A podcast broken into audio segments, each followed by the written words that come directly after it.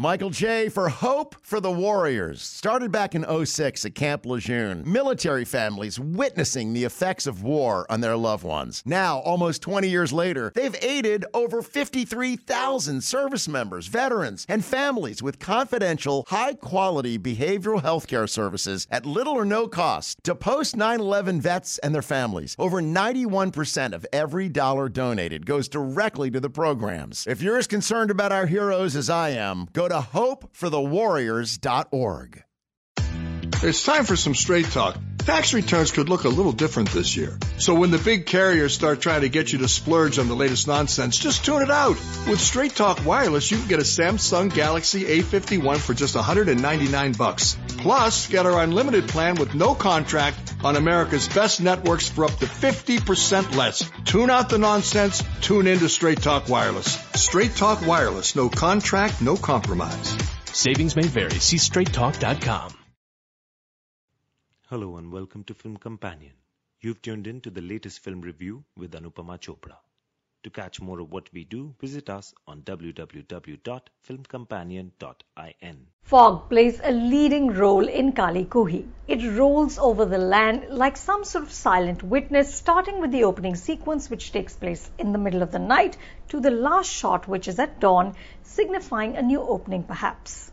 The fog works strenuously to add a layer of mystery and creepiness to Terrie Samundra's debut feature. The director also relies heavily on other horror tropes. A ghost makes a sudden appearance in a mirror, the soundtrack is purposefully ominous. In one scene, a withered old woman with one eye shows up. It rains incessantly.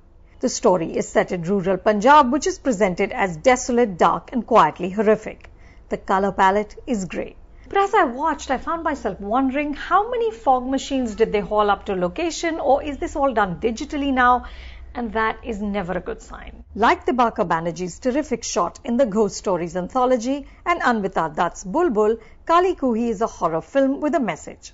The idea is to scare you, but to also make you think beyond the horror on screen and consider the horror in life. Incidentally, horror plus sex was dubbed Horrex, but I could not come up with a clever name for horror plus message. Kaali Khuhi is about female infanticide in Punjab. The heroine is a 10 year old girl, Shivangi, who confronts an awful secret when she is taken by her parents to their ancestral village because her grandmother is ill. When we first meet Shivangi, she's peering into a well as she sucks on a gola. The red flavoring from the gola drips into the well in tight close-up, foreshadowing the blood that is to be spilt. It's a striking, spooky moment. Shivangi, played by Riva Arora, is a timid girl confused by the adults, especially her parents, who don't do a very good job of shielding her from their problems. But eventually, she's the one with the courage and wisdom to put an end to the terrible events. As an idea, Kaali Khuhi is potent. There is something inherently eerie about wells. The cavernous dark space and the impossibility of escape makes them perfect fodder for horror films. Case in point, the Japanese classic Ringu, in which the murderous spirit Sadako, with her hair covering her face, emerges from a well, walking like a marionette whose strings are being drunkenly yanked by someone above. We learn later that she drowned in it. It's terrifying. In Kaali Khuhi, also the well is a graveyard, but it's not particularly frightening because the scares in the film are too predictable to make us jump. DOP Sejal Shah succeeds in creating an unnerving atmosphere. The film has been shot beautifully. The vast fields and narrow lanes of the village all seem to be hiding something. But the screenplay written by Terrie and David Walter Lache squanders the opportunity. The storytelling is flat and strained. The dialogue by Rupinder Indrajit are banal and a few scenes border on comical. Shabana Azmi playing the grandmother's neighbor in the village is too much of a veteran to be faced by dull writing. So she soldiers on even when the events become more preposterous.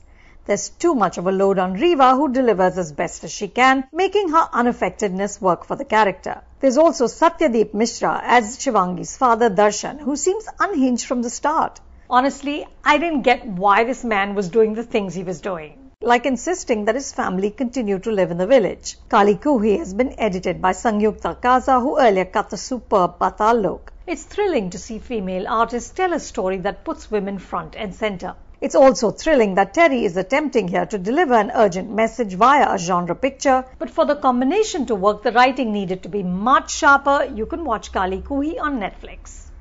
If you liked what you just tuned into, then subscribe to us on Apple Podcasts, Google, Spotify, Stitcher, and Radio Public. You can now also follow Film Companion on Twitter, Instagram, Facebook, and YouTube.